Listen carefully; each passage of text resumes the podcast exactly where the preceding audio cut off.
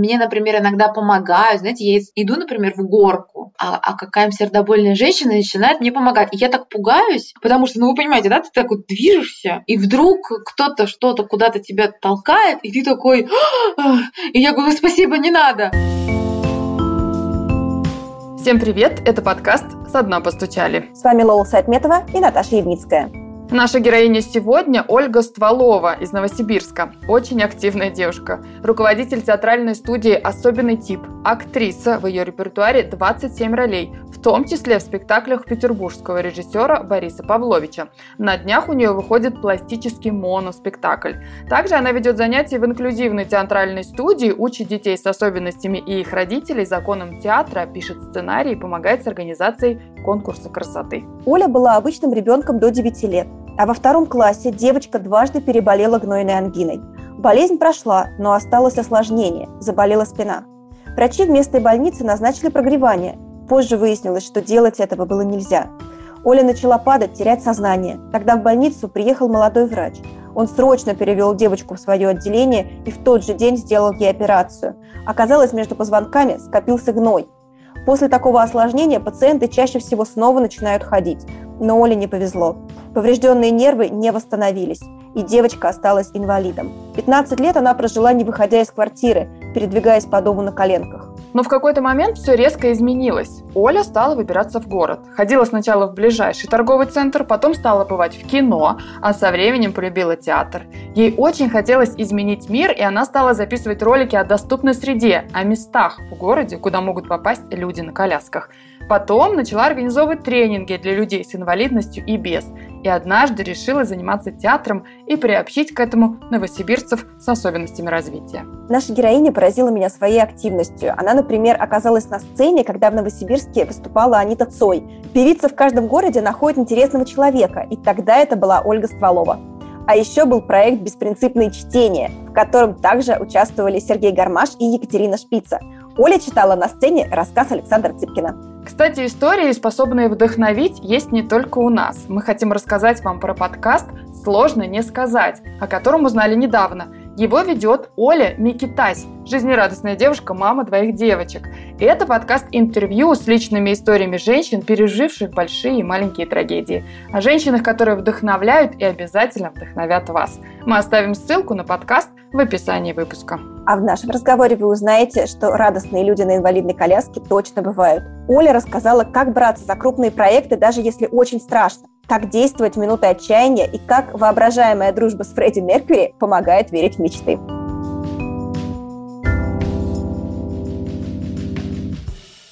Оля, расскажи, пожалуйста, как все начиналось и почему ты перестала ходить и сколько тебе было лет? Мне было 9 лет, я болела ангиной несколько раз, и она дала э, осложнение. У меня там скопился гной в позвоночнике, меня положили в больницу, неправильно лечили, прогревали, это все усугублялось, усугублялось. Мне потом повезло, что приехал молодой врач, и он вот как-то увидел эту девочку, которая уже совсем теряла сознание уже просто ничего не видела, не соображала. Он меня взял в больницу, в другую из которой он приехал, и сделали мне операцию. Но там уже я не знаю тонкости. То ли мне сделали операцию, что-то там зажали, какие-то нервы, все-таки позвоночник, это же очень такая тонкая субстанция. Но вообще говорят, что если делать какую-то правильную реабилитацию, то это можно было как-то еще восстановиться, но у меня не было правильной реабилитации, поэтому я не восстановилась. А почему не было правильной реабилитации? В чем была причина? Ну, потому что в нашей стране, как я понимаю, вообще не очень развита реабилитация. И когда мне было 9 лет, она еще хуже была развита. А вот сейчас, например, у нас все-таки появился там центр Ортос, но,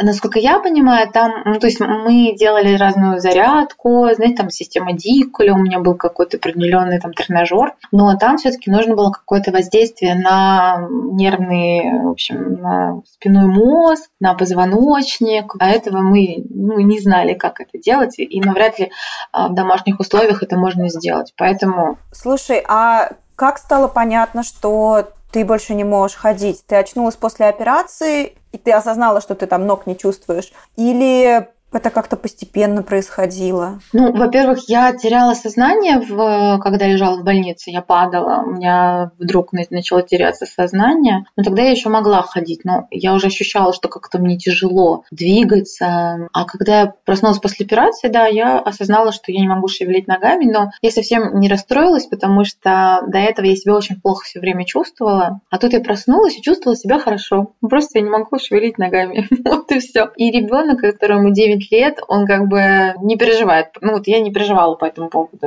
Я как бы хорошо, мне ничего не болит, я в таком нормальном каком-то настроении, я была какой-то бодрой после операции. То есть я привыкла к тому, что у меня что-то то болит спина, то я лежала в этой больнице, и там совсем я себя очень плохо чувствовала, и прям очень тяжелое было физическое состояние. Тут я хорошо себя чувствую. Ну, лежу в реанимации, ну там как бы холодно, накрытая я простынкой, но меня как-то это все не пугало. Я хорошо себя чувствовала, наконец-то. Слушай, но э, все-таки настал же когда-то момент, когда, ну я не знаю, костыли, коляска инвалидная. У меня не было инвалидной коляски очень долго, потому что мне не хотелось садиться в инвалидную коляску. Тогда, когда мне было 9 лет, еще тоже не было развито. Вот сейчас мы везде можем увидеть людей в инвалидных колясках, которые занимаются спортом, в театре выступают, что только они делают. А тогда этого вообще не было, ну или мне это точно не попадалось на глаза. Поэтому мне совсем не хотелось, я вообще не видела, мне кажется, в то время людей на инвалидных колясках. Ну вообще, это, это, это не было в моей системе мира. И я не садилась на коляску, я передвигалась на коленках дома. То есть я как-то выучила такой способ передвижения, и я как-то передвигалась так. Я как-то села сразу дома, было очень... И мне не строило сложно сейчас анализировать, что тогда со мной было, потому что, наверное, это такая защитная реакция организма, который не хочет во что-то верить и создает себе такой мир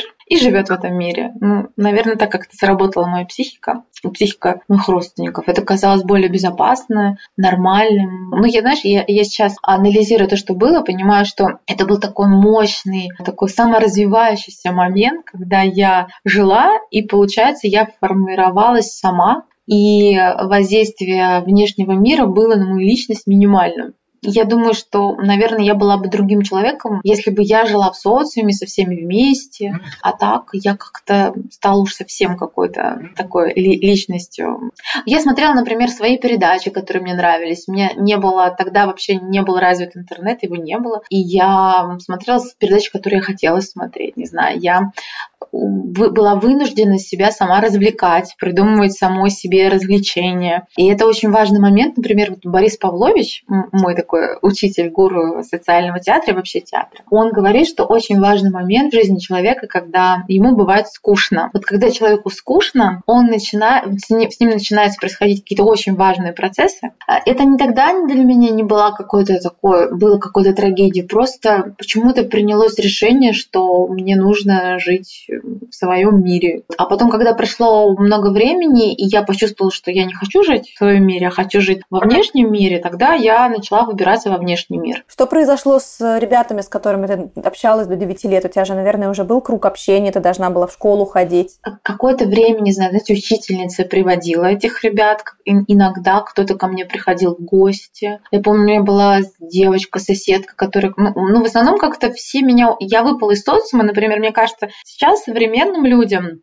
легче быть со всеми вместе при интернете, потому что ты, не знаю, заходишь в все социальные сети, ты пишешь, постишь, и ты у всех на виду. А тогда получалось так, что я заболела и находилась дома одна. И не все же, не развито, что все друг к другу ходят постоянно в гости, да, ну мы же ходим, ну как-то у нас не было так принято, что вот постоянно каждый день, хотя я думаю, мы были бы не против. И просто получалось, что я не играла со всеми, я не ходила в кино, я не участвовала в какой-то обычной социальной жизни, и я как бы для этих людей, ну, немножко умерла. И, в общем, получилось, что я как бы выпала из жизни этих людей, я перестала в ней принимать участие, и как-то вот меня, ну, как-то помнили, но но, знаете, я была как будто улетела на другую планету. Слушай, но все-таки вот ты довольно, ну, как бы легко рассказываешь про тот период, и понятно, что, может быть, да, там так психика сработала. Но я правильно понимаю, что, например, в семье вы это не обсуждали? Ну, типа, вот новая реальность, теперь ты учишься дома, ты никуда не ходишь, сидишь дома одна, пока не на работе, и как-то никакого такого, может быть, непринятия, не знаю, отрицания, возмущения, злости, какого-то таких этапов не было? Мне кажется, не было. Я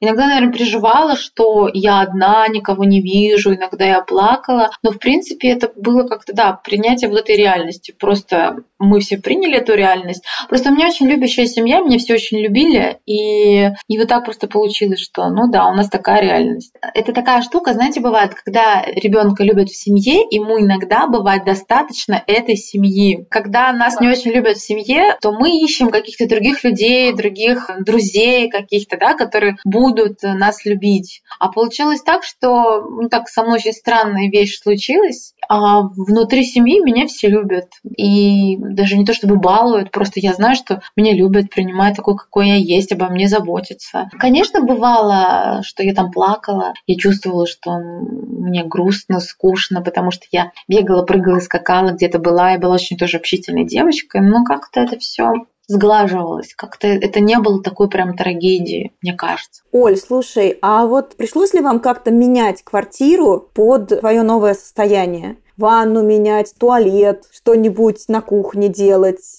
Слушайте, вот это очень скучно, ничего мы такого сильно не меняли, мы просто адаптировались к тому, что есть. Почему-то как-то, я не знаю, нам не приходило это в голову. Может быть, мы не осознавали, что это навсегда и надолго, но это нам вообще как-то не очень приходило в голову. Может, из того, что я, мне не было коляски, и меня просто, не знаю, брали на руки и куда-то несли, там, ну, что-то такое было, понимаете? Сейчас это кажется странным мне, но тогда нет, просто, ну, вот такая реальность, я не могу ходить, если надо меня, не знаю, куда-то несли, и если надо, я передвигалась на коленках, и, в общем, как-то нормально все.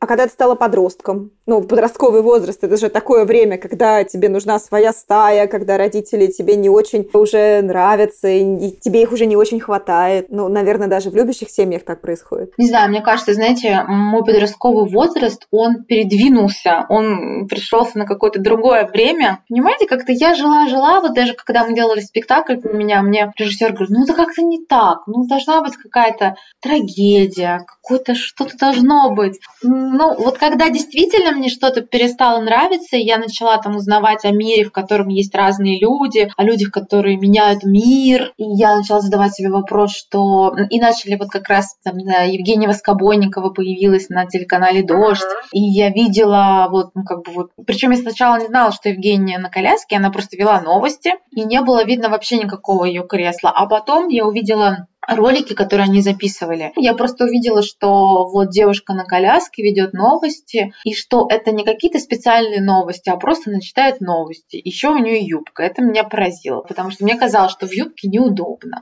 когда ты не ходишь. И это все на меня произвело впечатление, я захотела изменить свою жизнь. У нас появилась Мега э, рядом с домом, и мама мне сказала, что там э, выдают инвалидные кресла, и, наверное, тебе там будет удобно появиться. Мы достали наше инвалидное кресло, в которое я не садилась, не хотела. Мне, видимо, такое было неприятие. Вот. Но тут я подумала, что раз я хочу куда ну, менять свою жизнь, видеть людей и быть такой же, как другие люди. Я тогда очень любила телеканал «Дождь». Они рассказывали, тогда они были не очень такими политическими, они показывали о таких социально активных людях. И я как-то так была воодушевлена этими людьми, которые там берут там, и делают свои какие-то парикмахерские, там какие-то маленькие бизнесы, что-то такое делают, или там меняют мир к лучшему лучшему. И я такая воодушевилась этими людьми и захотела, правда, изменить свою жизнь. И захотела изменить. Тут, значит, построили Мегу, там выдавали инвалидные кресла. Я помню, что для меня был огромный шаг выйти в эту Мегу, потому что я отвыкла. То есть я видела до этого времени, уже было 20 чем-то лет, после 9. Я вдруг видела огромное пространство. Ну вот Мега, это же много, это же не твоя квартира там. Или даже до этого мы ездили к бабушке, я сидела у бабушки во дворе, или мы ездили в гости на дачу даче, там, ну, тоже какое-то вот пространство, которое так закрыто, и тут какие-то чужие люди ходят, и это было так интересно и так страшно. И я, чтобы мне не было страшно, я придумала игру, что нужно хорошо выглядеть и улыбаться. Потому что если ты хорошо выглядишь, то нормально, что на тебя смотрят. Если на тебя смотрят, ты всем улыбаешься. И я такая вся в доспехах, таких пошла в мегу. И я помню, что я училась понимать, чего я хочу купить. Например, что мне нравится, какая мне нравится одежда. Потому что это для меня такой был шок, потому что до этого мне покупали одежду, приносили, и вот. А тут я выбирала эту одежду. Представляете, мне, мне не было навыка выбирать то, что мне правда нравится. Я начала его себе выбирать. Я вдруг это ощутила, что я не знаю, что мне нравится.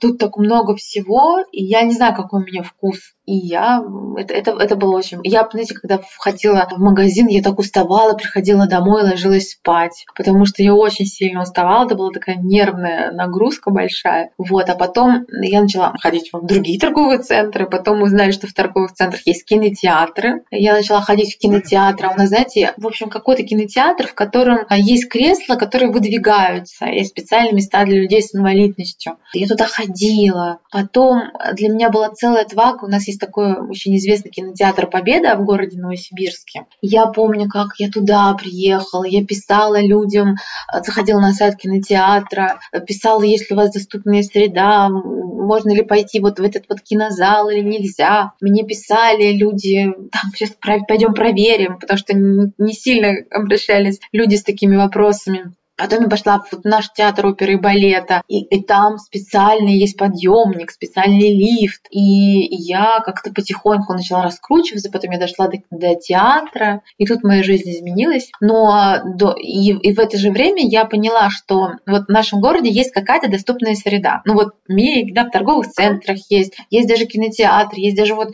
кинотеатр Победа, а там есть какие-то залы, в которые можно спокойно дойти, там специально откроют тебе какую-то дверь. Но об этом я ничего не слышу. Я начала тоже делать ролики о доступной среде, но они были такие, знаете, видеоинструкция. Вот вы, значит, пришли вот в эту организацию, и как там, куда пройти. То есть я не клеймила никого позором, я просто хотела... Цель этих роликов была сподвигнуть людей с инвалидностью идти куда-то ну, в какие-то места. И всем так радостно рассказывать, что вы знаете, друзья, если тут нет полной доступной среды, но тут есть такие милые сотрудники, которые вам помогут. И я знаю, что эти инструкции, они очень помогали людям. Есть люди, я знаю, которые пошли куда-то, посмотрев мои вот эти вот видеоролики. Оля, а скажи, пожалуйста, какие это годы и помнишь ли ты вообще, ты говорил до этого, что ты не видела на, ну, на улицах особо, да, людей на инвалидных колясках, а тут ты сама тот человек, который выходит. И помнишь ли ты какую-то ну, реакцию вообще? Какая была реакция у людей? Ну, год это, знаете, когда недалеко от того, когда приняли конвенцию о правах инвалидности, вот, и в скором времени начали что-то делать в нашем городе. Ну, это, наверное, через года два или сколько там, после принятия этой... Я как-то с годами так себя не очень помню. Как на меня люди реагировали? Да мне кажется, нормально на меня люди. Я не знаю, мне было так страшно, что я сама на всех реагировала, улыбалась и на всех смотрела, смотрела всем в глаза. Мне кажется, были какие-то, я помню вот эти вот моменты, когда дети спрашивали родители, а что это там? И они, они так типа чи что за такое говорили. Я это помню. Мне кажется, что сейчас, кстати, такого я или не слышу, или такого уже нет. А тогда это было чаще. Ну, то есть люди нормально на меня, мне кажется, реагировали, а вот э, дети реагировали, ну, как дети, ой, что это такое, и там иногда, знаете, дети говорят, уставший ребенок в торговом центре шел, плакал, и он говорил, я хочу такую же, как у тети, а мама говорит, что такое, что упала говорить, вот, а мне так было весело, потому что я действительно понимала, что, наверное, некоторые взрослые, которые вот устали, ходят по магазину, они были бы не прочь какой-нибудь коляски или вот эти дети, поэтому как-то вот так, ну, наверное, что-то такое было, но я так улыбалась и на всех смотрела, что, наверное, люди смотрели на меня, потому что я на них смотрела. Знаете, такая, если ты боишься, что на тебя кто-то посмотрит, посмотри на него первый, мне кажется. Вот. Потому что я такое, знаете, как бы наряжусь, улыбнусь и вперед. Слушай, а вот с тем, что были ли какие-нибудь случаи, связанные с тем, что люди мало видят инвалид... людей на колясках? Например, к тебе, может быть, как-то пытались так обратиться, говорили громче, или не знали, как рядом с тобой стоять, или, может быть, подходили и пытались сзади взять твою коляску и куда-то тебя покатить. Ну, то есть вот какие-то такие нелепые ситуации, которые, может быть, связаны скорее с Э, у меня приходит слово английское ignorance, невежеством. Скорее, не то, чтобы люди хотели чего-то плохое, они просто не понимали, как с тобой общаться и взаимодействовать. Но это происходит постоянно. Когда, например, я сажусь, езжу куда-то на такси, я в основном езжу на такси, то, э, ну, например, разные люди мне помогают дойти до этого такси, потому что, ну, сложно в нашем городе, да. И водитель разговаривает не со мной, да, а вот с этим человеком, с которым я иду, и спрашивает, а встретит ее или нет. Вот, и я говорю, ну откуда вот, потом мы садимся, я говорю, откуда вот вы думаете, вот знают, встретит мне или нет? И так иногда троллю. Или мне например, иногда помогают. Знаете, я иду, например, в горку, а, а какая-нибудь сердобольная женщина начинает мне помогать. И я так пугаюсь, потому что, ну вы понимаете, да, ты так вот движешься, и вдруг кто-то что-то куда-то тебя толкает, и ты такой, и я говорю, спасибо, не надо. Или там, не знаю, говорят на вашей телеге. Но ну, у меня очень разные забавные случаи бывают с водителями такси. Есть очень хорошие водители такси, которые там помогают и могут куда-то помочь забраться и дойти, а есть какие-то просто вот которые просто боятся тебя и, и даже не хотят вообще хотя бы попробовать помочь. Потому что я тоже объясняю, что когда, например, я пишу, например, да, что будет инвалидная коляска, то мне операторы, ну там же приложение отправляют какие-то большие машины, в которые я сама не могу пересесть. Поэтому я пишу там нужен пустой багажник и все. И, и, а потому что моя коляска, она входит в любой обычное, в любую обычную машину с обычным багажником, она входит. А если, например, водитель водитель хороший человек, то если, например, не знаю, коляска не влезла в багажник, то мы можем снять колеса и поставить коляску на заднее сиденье машины. Ну, если это нормальный человек, хороший, отзывчивый. А если нет, то бывают разные приключения, да, когда там вызываю новое такси. У меня иногда бывает, знаете, последнее время там два, одно такси приедет, я мне вызывать и другое такси, там, а потом другое приедет и возьмет меня. Скажи, пожалуйста, вот ты начала, я так понимаю, снимать сначала ролики о доступной среде, а потом ты стала организовывать тренинги для людей с инвалидностью и без. И, как я понимаю, это какой-то уникальный формат. Расскажи, пожалуйста, в чем его особенность и почему такие мероприятия, на твой взгляд, нужны? Я думаю, это даже на сегодняшний день уникальный, уникальный формат. Потому что когда я стала выходить э, в свет, и там начали появляться, ну, я стала видеть других людей, потом меня стали приглашать на разные мероприятия, где там люди на колясках, например, играют ну, в общем, какие-то игры. И я заметила такую штуку, что везде повторяется один сценарий. Люди на колясках, они как бы такие вот маленькие дети, а люди, которые не на колясках, такие большие взрослые, которые помогают вот этим вот... Ну, у меня сложилось такое впечатление. И я увидела, что мне так не хочется жить в такой системе, тем более, когда я жила дома, ко мне никто не относился как э, там к маленькому. Ну, одно дело, когда тебя относятся как к младшей дочке, другое дело, как вообще к маленькому ребенку. И вдруг я поняла, что я не хочу жить в таком мире, где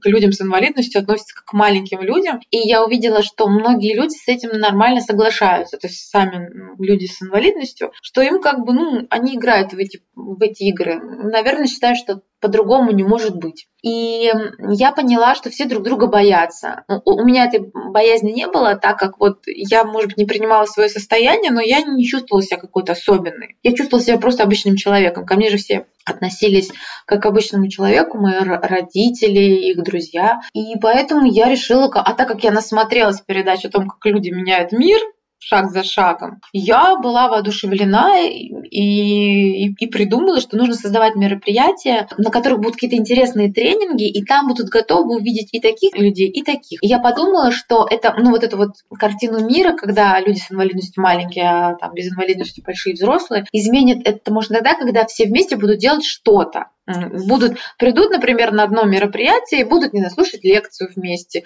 Хотя бы все будут рядом сидеть друг с другом, да, и вот все равно будут как-то взаимодействовать. Или там, не знаю, делать какие-то оригами. Это все как-то фантастически, потому что я на тот момент ведь никого не знала, ни с кем не была знакома. Все, что я делала, это я сочиняла и писала в интернете посты. И находились люди, которые мне помогали или писали, кому обратиться, как это можно устроить. И так как я была совсем уникальна, то есть если сейчас много разных каких-то социальных социальных проектов, да, какие-то, ну, что-то кто-то делает, тогда ничего никто это не делал. И у меня как-то получалось находить единомышленников, и мы вот организовывали эти встречи. А потом я подумала и видела, как это прикольно, что иногда же вот, ну, то есть мы устраивали разные встречи, иногда на разные встречи приходили одни и те же люди, да, вот как-то они уже друг друга идентифицировали. А потом я поняла, что нужно, чтобы прям хорошо шел процесс, нужно, чтобы все занимались каким-то делом долго. И так как я любила театр, и я узнала, что существует в мире уже такой инклюзивный театр, где и что такой театр уже считается искусством, уже на разные фестивали театральные ездят такие уникальные спектакли. Я начала думать о том, что вот театр бы такой устроить было бы круто, потому что туда люди придут, они будут в одной компании, в одной команде и будут делать театр. И как-то так все круто сложилось, потому что вот мы организовали, э, то есть я начала вот эту вот историю про театральную студию, а тогда в городе Новосибирске была такая режиссер Галина Пьянова из Казахстана. Она была главным режиссером моего любимого театра «Старый дом».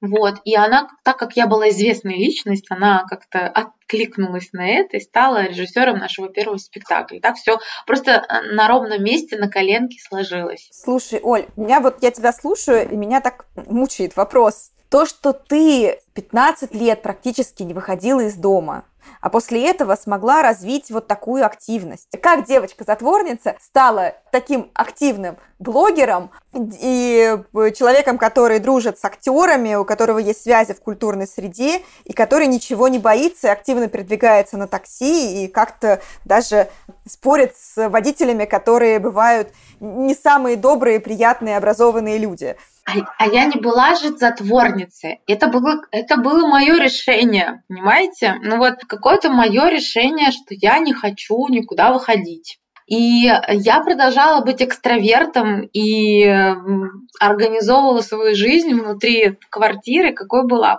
Я не знаю, вот на самом деле, я, я вот просто кто-то бы проанализировал, как это случилось. Как это случилось действительно, когда не было развито навыка общения с людьми, да, и я вдруг, «А, я была такой радостной, мне кажется, и, и до сих пор. Я была так, ну, знаете, какая штука была? Я, чего, я очень хотела изменить свою жизнь. И эта жизнь, как бы, знаете, начало все складываться. Ну, то есть, а, а, вот мега, бац, такой маячок, инвалидное кресло там выдают. И я была, знаете, как будто со мной разговаривает Вселенная. Ты хотела, ты получила, главное быть смелой.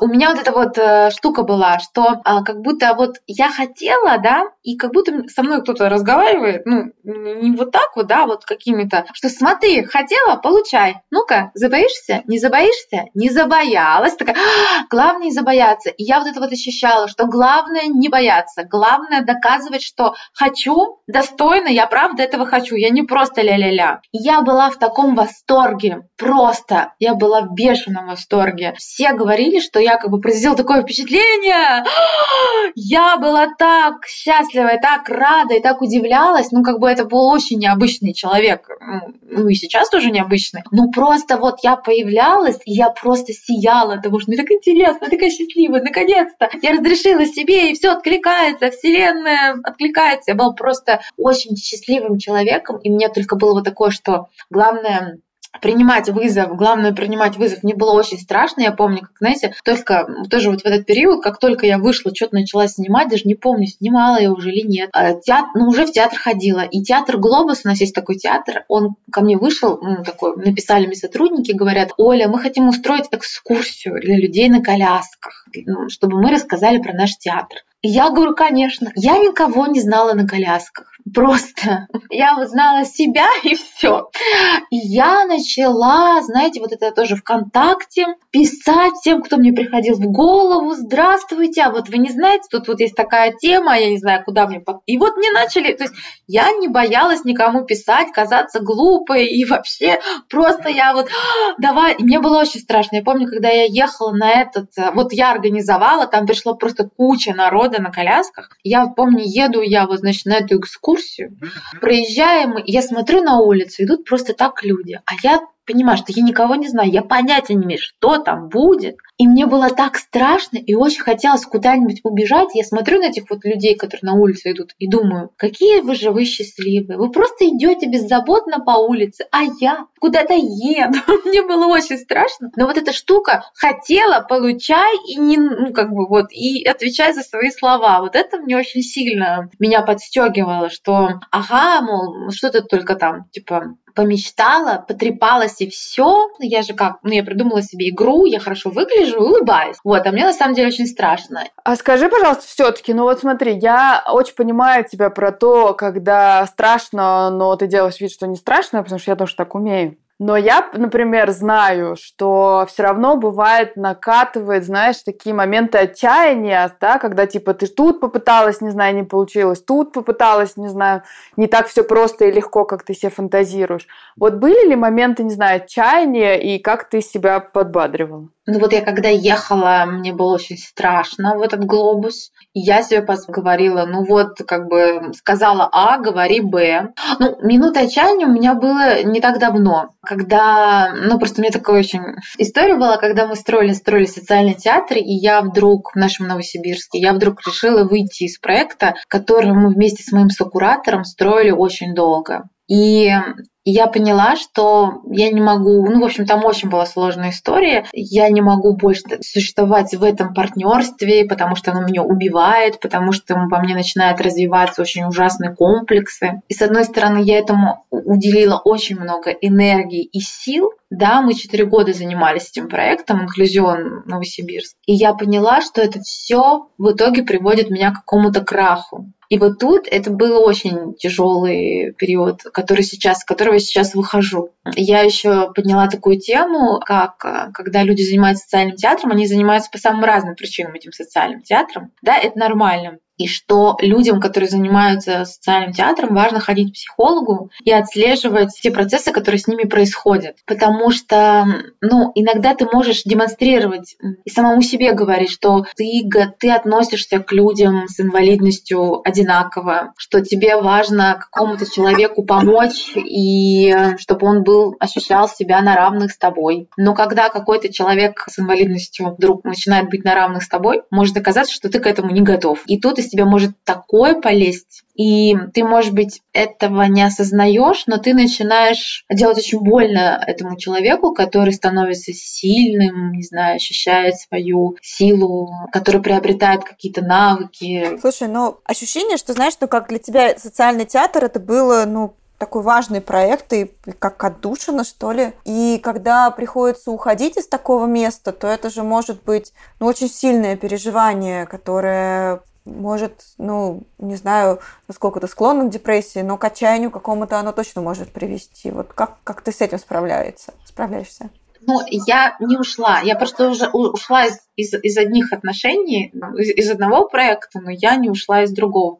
Я, ну как, это, конечно, было тяжело, но это было опять моим решением, видите, девочки, такая тема. Я каждый раз принимаю сама решение, там, никуда не уходить, приняла решение, потом приняла решение выходить. Потом я приняла решение, что я не могу существовать в этом проекте. Я приняла решение, что я выйду именно из этого проекта. Мне, конечно, было тяжело. Я две недели спала. Я спала, читала книжку и спала. И потом меня спасало то, что я понимала, что ну, настало время делать что-то новое, даже в своем деле. Я, не, я никуда не ухожу из социального театра, просто вышла из того проекта. И чтобы сделать что-то новое, нужно отдохнуть и перезагрузиться. И нужно просто научиться жить в каком-то другом режиме. Потому что я уж очень жила в быстром всегда темпе, много всегда было дел. И мне показалось, что нужно попробовать другой темп, более вдумчивый, обдуманный. Освободить место для каких-то больших дел. Оль, а если говорить про... Ну, то что тебя это вдохновляет, это вполне себе понятно и видно, да, что театр — это твоя там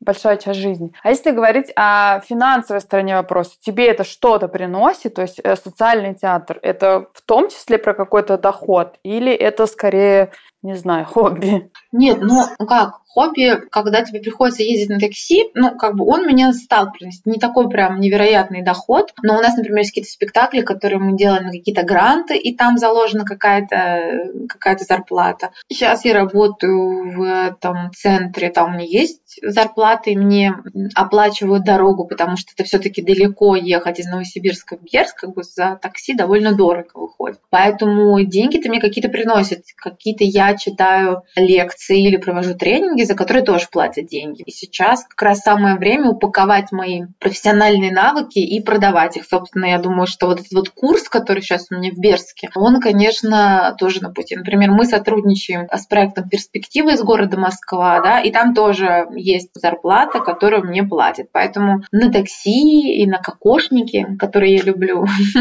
пока как-то хватает. Потому что как хобби я сейчас не могу себе позволить этим заниматься, потому что, ну, хотя бы даже на такси нужно ездить. Слушай, а про государство это только пенсия, да, там или что, как это называется? Ну, социальная какая-то помощь. Да, да, да, это пенсия. Просто пенсия и все. Больше ничего. А положены тебе какие-то, не знаю, там реабилитация два раза в год от государства? С реабилитацией очень странно. У нас, например, есть реабилитационный центр, и оттуда, так, знаете, там типа, ой, через две недели очередь, ну-ка, вы готовы, а ты, в общем, не готов. Ну, мне, мне по-моему, раза два предлагали, звонили, но я была не готова, потому что для того, что когда ты живешь ну, активной жизнью, ты не можешь так, тебе скажут, через две недели к нам приезжайте, и ты такой бросаешь все дела и едешь на эту реабилитацию, в тот же Берг, кстати. И поэтому я отказывалась, и больше мне не предлагают. Я как-то вообще, конечно, здоровьем так себе занимаюсь, надо сказать.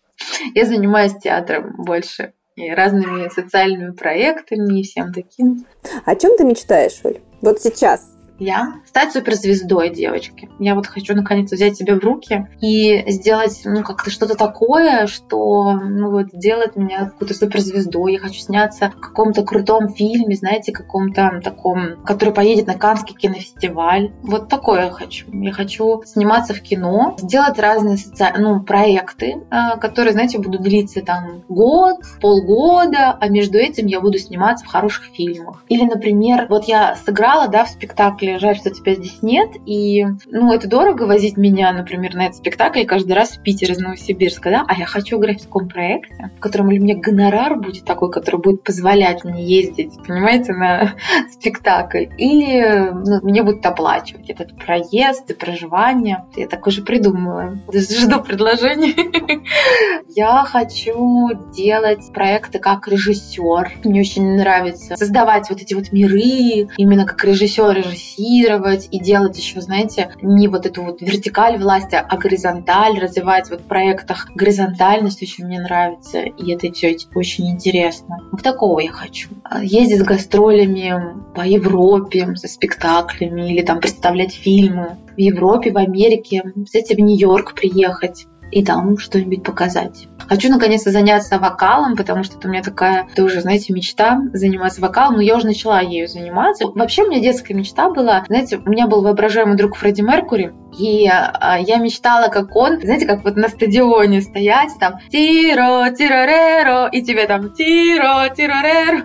Я мечтаю, чтобы у меня случился такой Умблдон. Я мечтала, когда смотрела на Фредди Меркури, чтобы вот так уметь. Ты такой приходишь и держишь во внимании всю эту толпу, она на тебя смотрит, и ты, «А, и они, «А!»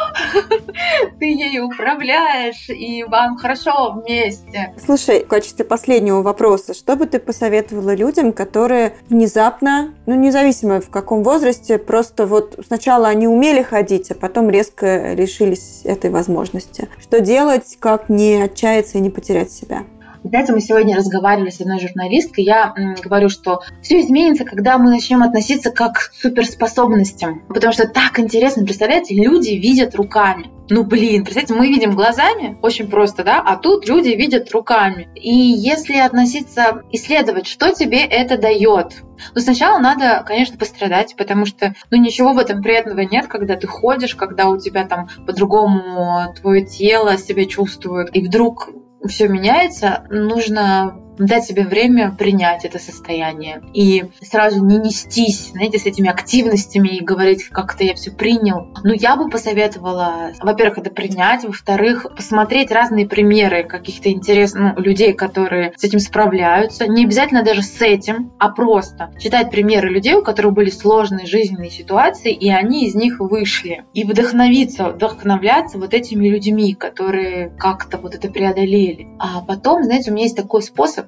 который я придумала в этом году, вывела. Я чуть что провожу лаборатории. Я завожу Google документ и говорю, все, у меня лаборатория. Я записываю, например, день, коротко свои чувства, и даже коротко, можно там не расписывать, что произошло, что это по этому поводу думаю. Потом другой день, что сегодня с моими чувствами, что по этому поводу думаю, что я для этого делаю. И, и вот исследовать, как бы относиться к своему состоянию, к этой лаборатории, как, ну, я делаю исследовательскую работу. В этой лаборатории какой-то, значит, я, например, попробовала метод, этот метод не удался. Значит, запишем. Я пробовала вот это, не вышло так, все, не вышло. Теперь пробуем вот это. Или ищем новый способ. Понимаете? Это превращается в игру, и это уже сразу снимает этот вот пафос и вот это вот, знаете, такой драматизм, потому что ведь у любого ученого куча разных опытов, и не все они осуществляются правильно хорошо. И значит, отрицательный результат – это тоже результат. Больше мы этого делать не будем. Так, не будем, пробуем другое. И вот это вот как мне это помогает. Я в этом году по разным поводам устраивала лаборатории, открывала, брала Google документ, может, не знаю, тетрадка, делала, знаете, эту вот подпись, и вот так вот. И, знаете, через какое-то время ты даже можешь забыть, что у тебя вообще лаборатория, ты как-то вот все это как-то растворяется. А иногда ты можешь написать прям целую какую-то работу и думаешь, что может даже пригодиться тебе самой или другим людям. А потом еще, знаете, я вот тут читала книжку, и там такая штука важная. Например, говорили, что собирайте хорошее, что о вас говорят люди. Вспомните, что о вас хорошее говорили, хорошего говорили люди. И я вдруг подумала, что я не запоминаю, что хорошего обо мне говорят люди, потому что я как-то всегда стесняюсь. Там, да, ну, ну да, ну как бы, знаете, ну что, как-то вот. А что на самом деле это очень помогает, когда ты заводишь себе тот же документ, вспоминаешь, что тебе говорили, или, не знаю, заходишь в сообщение, копируешь и оставляешь, что вот когда тебе как-то вдруг тяжело, и ты вспоминаешь эти моменты или перечитываешь что-то хорошее себе, и думаешь, что вот, ну, ты погружаешься в эту историю и находишь там силы. Ты как бы напоминаешь себе о своих хороших качествах, о том, что тебя люди ценят. Мы говорили с Олей в начале ноября прошлого года. Сегодня она продолжает заниматься социальным театром в Бердске. Там дети с инвалидностью и их родители учатся выражать свои мысли, пишут пьесы. В декабре, например, они с участниками проекта написали 12 пьес. Мы дадим ссылки на соцсети Оли, а также на паблик проекта «Особенный тип», где самые разные люди, сотрудники медцентра, участники проекта «100 друзей» и актриса Ксения Захарова читают те самые пьесы. Моноспектакль, который впервые покажут на днях в Петербурге, основан на фактах биографии Оли и сказках о волшебных птицах. Здесь переплетены сказки и реальность. Сейчас Оля покажет его ученикам школы социального театра и друзьям, чтобы получить обратную связь и доработать. В дальнейшем планирует подать заявку на «Золотую маску». А мы еще раз напоминаем вам про подкаст «Сложно не сказать», ссылку на который вы найдете в описании профиля. Он о женщинах, которые вдохновляют и обязательно вдохновят вас. Мы же услышимся через неделю. Подписывайтесь на нас, чтобы узнавать о выпусках вовремя. Кстати, хотим поблагодарить за обратную связь, за ваши оценки, комментарии и критику. А еще у нас есть Patreon. Ссылку на него мы всегда оставляем в описании наших выпусков. Вы можете поддержать нас с Наташей, чтобы подкаст развивался и рос. С вами был подкаст «Со дна постучали» и его ведущие Лола Сайтметова и Наташа Ямницкая.